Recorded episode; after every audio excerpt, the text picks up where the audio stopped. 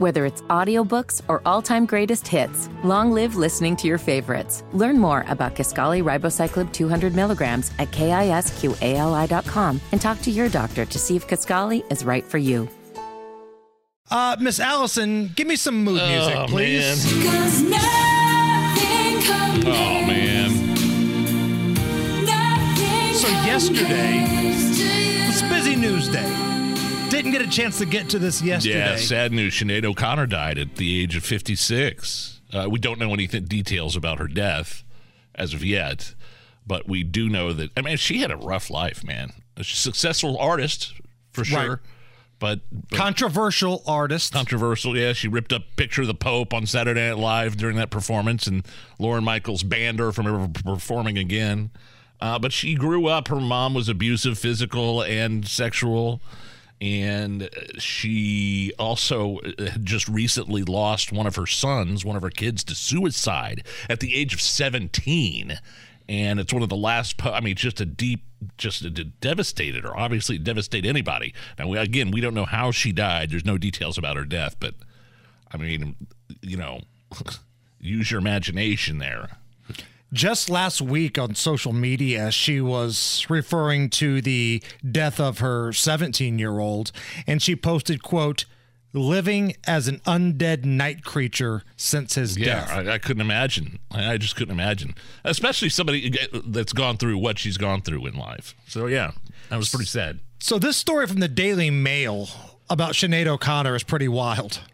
So according to the Daily Mail, Prince and Sinead O'Connor had a violent relationship because she turned what used to be somewhat of a minor B-side song from Prince, Nothing Compares to You, into her signature song, a mega hit. Yeah, a lot of people. Yeah, Prince wrote that song.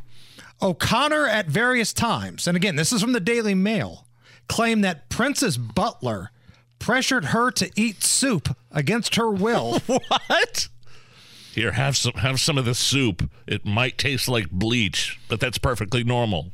Prince also challenged Sinead O'Connor to a pillow fight, but then assaulted her when he put a hard object inside of the pillow. Jeez. So there's a lot going on here. I don't know how much of this I believe or not, but the Daily Mail says Prince was basically using prison rules in the prison fight and forcing her to eat soup. It's kind of like uh, the movie Sixth Sense, where the lady was keeping her kids sick and feeding her bleach. That's soup. right. That's right. First thing that popped into my mind was the Tina Turner movie where Ike was making Tina eat the cake. Eat the cake, Tina! Eat the cake! Or how about uh, when Donald Trump made Chris Christie eat the meatloaf at the lunch they were at? I forgot about that. Terrific menu, Chris Christie. Uh, you can uh, look at the menu all you want. Everything's great on it, but you're having the meatloaf. Great moments in Sinead O'Connor history. Uh, she was parodied on Saturday Night Live. Phil Hartman was Frank Sinatra, and Jan Hooks was Sinead O'Connor. The bald chick, what's with her head? What gives, cue ball? I'm looking at you, I'm thinking 14 in the side pocket.